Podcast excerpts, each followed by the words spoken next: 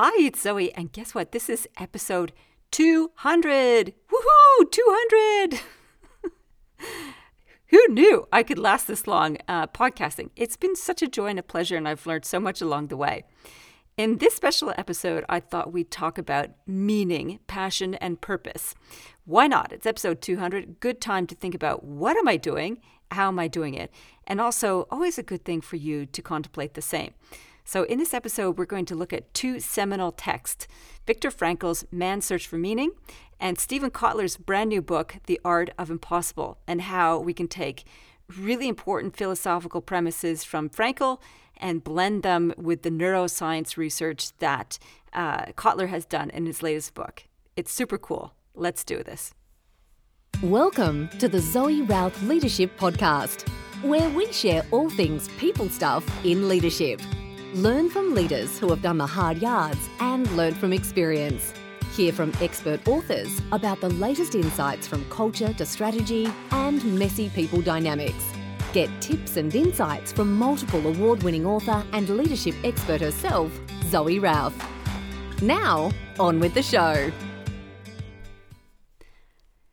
So good to be here still. Uh, it's always a joy every day you wake up and you're still breathing. I learned that as philosophy from um, Tony Robbins, who said, you know, every day is a good day above ground. And he learned that from one of his clients, too, where you have a very simple definitions of success and rules for happiness. And I think that's a pretty good one. In terms of updates, oh, I am so in love with working on my novel. It is such a brand new challenge. I'm in the middle of sketching out in detail the characters. It turns out it does help to have a plan when you're writing a novel. so I've gone from writing off the seat of my pants uh, to actually having a plan as to how the characters are all going to develop, how they interact with each other, and the meaning along their discovery. So it's nice and juicy. And I was talking to Rob, that's my husband, about the novel and some of the insights. He goes, You know, you probably should have studied psychology instead of English literature. And I just looked at him and went, English literature is psychology. You know, it's the stories of people and it's a it's a nice blending. So anytime you read a novel, it's not just about the plot racing along; it's actually about humans. And um, yeah, so I'm really enjoying that uh, that journey. So still aiming to get the first draft done by June. Yeah, it's a big it's a big journey, but it's so much fun. A uh, couple things. too. Amplifiers, my high level group for CEOs, managing directors, is growing. So the Canberra chapter is added new members this quarter, and so has the online virtual group. So if you're looking for a community of high minded, high level leaders where you can grow and expand and become more influential, so you can make a bigger impact and a better impact, then that is the place for you. Check it out. Go to zoerouth.com uh, slash amplifiers hyphen program, and you'll find all the details there. Uh, would love to meet you and see if you've got what it takes and what you can bring to the table as being part of the Amplifiers group. Guess what? The giveaway, the great podcast giveaway, is on like Donkey Kong. I have no idea what that expression means. It just sounds good. Well, it's on anyway. And what does that mean? It means for the month of March, we are giving away and giving out a hard copy version of our People Stuff journal. It's a blank journal, an actual in your hand journal, not an electronic one, a real one that you can write in for everyone who writes and writes a review for the podcast on one of the podcasting platforms. Uh, so, what you need to do, and here's the instructions is wherever you are listening to this, uh, just press pause and write a review. What you're gaining from listening to this podcast, either this episode or previous episodes, and what you like about it.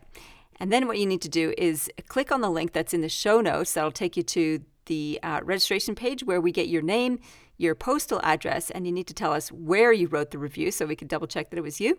And we will send you out a journal. We've got 30 of them to give away. So once they're gone, they're gone. Um, at the end of the month, we'll pick the top five reviews, and you get the whole package. The whole package is a journal and a copy of People Stuff, uh, my actual oh, multiple award winning book, as well as the mug, our People Stuff mug, which you can't buy anywhere. It's a special collection edition. So if you want the grand, the grand papa, the grand mammy of prizes, you need to be in it to win it. In any case, whether you win it or not, the grand prize, you will still get a journal regardless. All right, so what you need to do again is uh, press pause on this, write a review on one of the podcasting platforms, come back, hit on the link, and get registered, and we will send you out a journal. How cool is that? Okay, well, that's all the breezy news that we've got going on for today. Let's do a little retrospect. I've been thinking about the guests we've had on the show so far this year. We've had Matt Casey, the renegade IT CEO, I like to think of him, who is throwing management rules out the window and basically letting people fend for themselves and sort of organically self managing and encouraging people to step up and ask for their own promotions, their own pay rises, which is, yeah, that's turning HR on its head. Um, we've had Aoife O'Brien, who is a culture specialist, especially talking about culture fit and how important it is to get it right. And the third author we've interviewed is Ginny Whitelaw, who wrote uh, Resonate, Resonate Zen and the Way of Making a Difference. And they've all got very different takes on culture and how to make a difference. For Matt, it's really about head down, bum up, get the work done, be autonomous, only meet when necessary, everybody's an independent individual and can make it all happen and show a lot more autonomy to individuals. Whereas Aoife, eh, her focus is really much more on facilitating an experience for people and also taking responsibility for making sure that your values are aligned to what's going on in the organization. And then a different take altogether then is Ginny.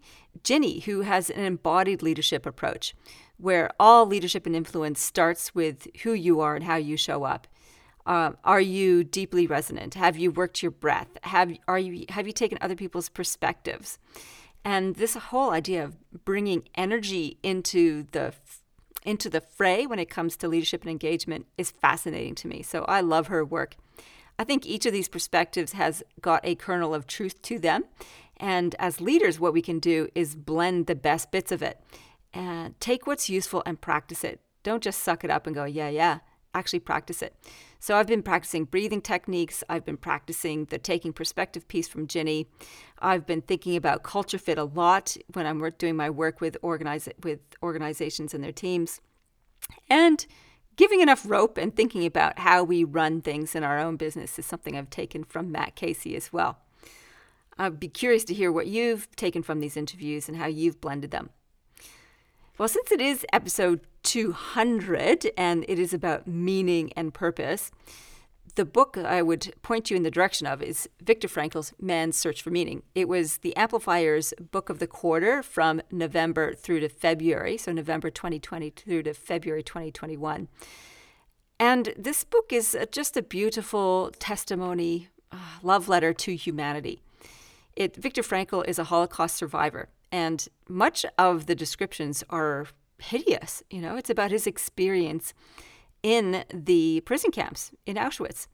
Um, it's pretty grim and sobering. It's hard to even fathom what it was like to go through an ordeal like that and watching people die and being murdered around you and surviving through it.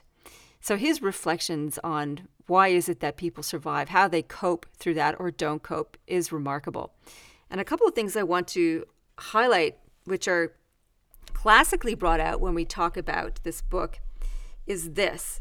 Um, so, one of the big summaries of what Frankl was on about is that life is not pursuit of pleasure, it's pursuit of meaning. And in particular, there's three ways to find meaning. The first one is in doing work that matters. So, in doing purposeful work um, that is significant to you. So if your work doesn't feel like it has meaning, then you're going to struggle with this one. Uh, another one is love, loving somebody else. So taking the focus off you and caring for another human being gives your life meaning. And the third piece, ah, I've just lost my place in my quote. Ah, that's so frustrating. is to find courage regardless of circumstances. So it's purposeful work, it's love of another, and it's being courageous in face of circumstances. Those are the essence to finding meaning in no matter what the conditions are, which is is quite amazing really when you think about it because the conditions in prisoner prisoner war camps were pretty horrendous. Um, Okay, I did want to read out another quote from this if I can find it. Here we go. Everything can be taken from a man but one thing the last of the human freedoms to choose one's attitude in any given set of circumstances, to choose one's own way. And this is quoted often uh, everywhere because it's so powerful. It doesn't matter where you find yourself or what happens to you, your last final freedom is where you focus your attention. It's how you make meaning from what happens to you, not necessarily what what does happen to you. And when you've got nothing left, when you have no other physical freedom, when you can't choose the food that you eat or even get food to take, you can always choose your attitude. I think that's a delightful and powerful premise on which to focus your choices every day. And it's such a powerful story because when things are really heinous, this is an example of you still, you still can choose your humanity over becoming an animal. You can choose hope instead of despair. And that pivotal moment is essential. And then we fast forward to 2021. So we leave the war some, how many years ago was that? 60 odd years ago to where we are today, in the middle of a pandemic, sure. And when you compare it to the uh, prisoner camps, you know, it's pretty different. Yes, there is a lot of devastation happening in many different parts of the world, but it's not man doing it to man necessarily. It's a virus. So we come to, into Steven Kotler's work, The Art of Impossible, which is a much more detailed approach and investigation on how to do amazing things, impossible things, outrageous things. And he links the neuroscience, the biology of humanity, to the psychology of humanity. And it's a nice sort of growth of perspective from what uh, Viktor Frankl was on about. Specifically, he talks about the stack needed for uh, for purpose and for being able to continue to persevere with your passions and purpose. And he says it starts with curiosity. And every step of these way, every step of his stack, his purpose stack, is linked to the neuro neuroscience. So curiosity get triggers uh, norepinephrine in our brain. So when something is curious, we get this little tingle, which is norepinephrine. And when we start digging around, around in our curiosities and find intersections and patterns, that triggers dopamine. And norepinephrine and, and dopamine feel good. They feel energizing. And so we kind of build on that. When our curiosities intersect and we find something that we could spend a weekend diving into off our own bat, read a couple of books on, we've got the seeds of passion. And when we have passion, we've got we're starting to get into getting closer to the flow cycle where all the biochemicals get stacked on top of each other. So from passion to purpose is the next thing. From a passion point of view, you want to build on this excitement that you've got and link it to a higher purpose. And he talks about MTPs, massively, massively transformational purposes. so it's basically what are you here on the planet to do? What do you care about the most? And here's an example. For me, I my mass, my massively transformative purpose, which is why everyone shortens to MTP because it's a mouthful, is better leaders, better world. I'm here on the planet to help leaders be better so they can have a cascading ripple effect to make the world better. Uh, I'm very transparent about that. And alongside of that, uh, sort of like the sub dots of my MTP is to write books that make a difference and to run leadership programs that grow better leaders. So those are kind of like the sub dots of the MTP. So from that you get clear goals. And when you get clarity, you can you can build your focus and flow comes from focus. So flow is like the huge payoff you get when you have passion and purpose and you're doing something that you love and enjoy. And we'll talk about the other elements in a second. So, to go from your MTP, you need clear goals. Specifically for me, what this looks like so, going from writing books that make a difference and running leadership programs that grow better leaders, two things, or three things, I should say. This year, I'm writing a novel, a uh, near future science fiction novel on the themes of power. Uh, so, that's that's one of the first clear goals. And the second one is I'm going to write a nonfiction uh, edition of Leadership and Power. So the novel and the leadership book are going to parallel each other. And the third thing I'm doing is I'm adding more members to Amplifiers. That's my major platform for global impact. So those are three specific things. And then you need to dial it down even more specifically to little things that can show progress because a, a big thing like writing a novel, it takes a long time and you can get dispirited. because it's a long journey.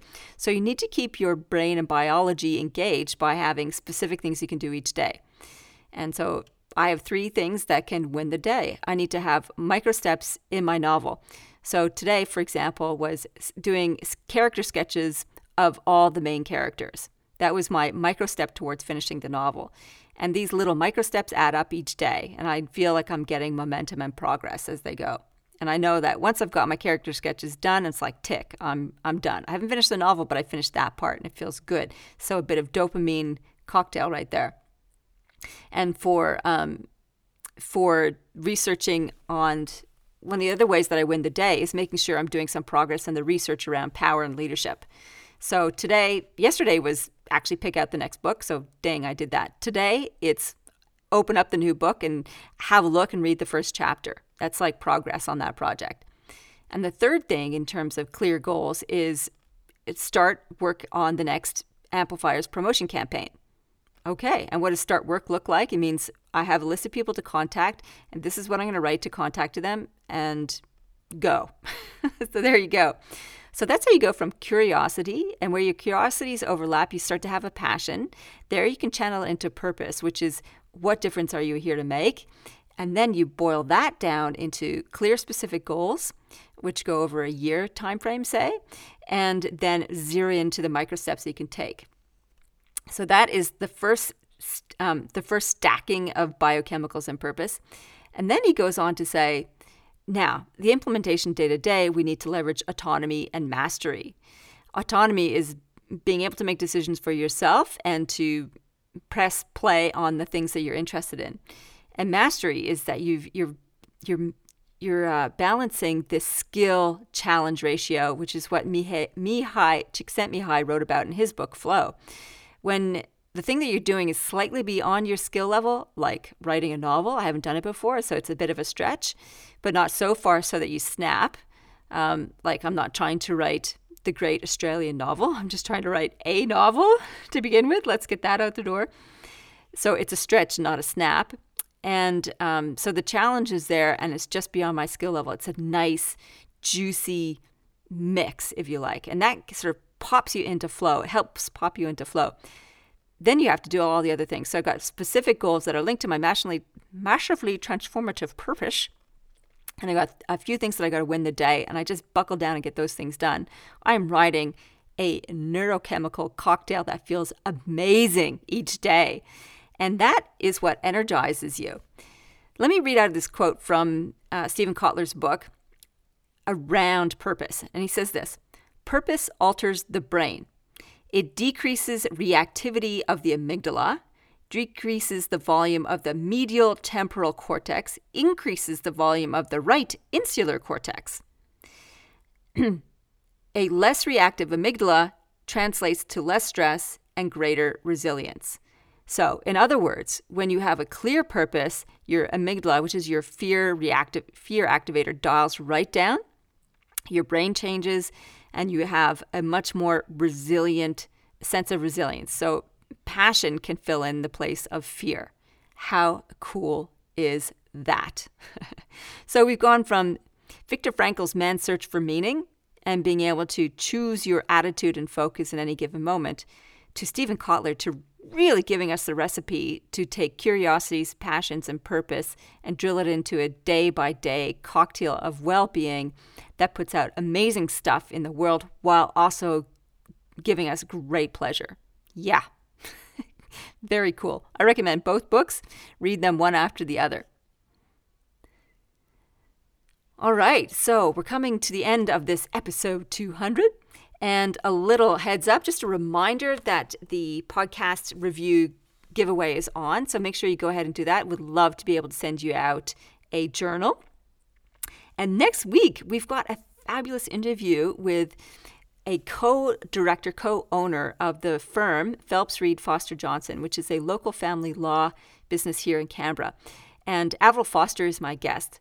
She's amazing. Uh, she's, God, still in her 30s, I think. So she left her previous firm. Actually, she worked with my husband and went on to set up um, another firm with a colleague of hers. They took it over from the existing owners. And their journey as mothers of young babies I mean, who does that? Who sets up a firm and runs a firm when they have tiny babies, uh, never having done it before? So she sets up her firm with her with her friend, and goes on to be a great pioneer of culture.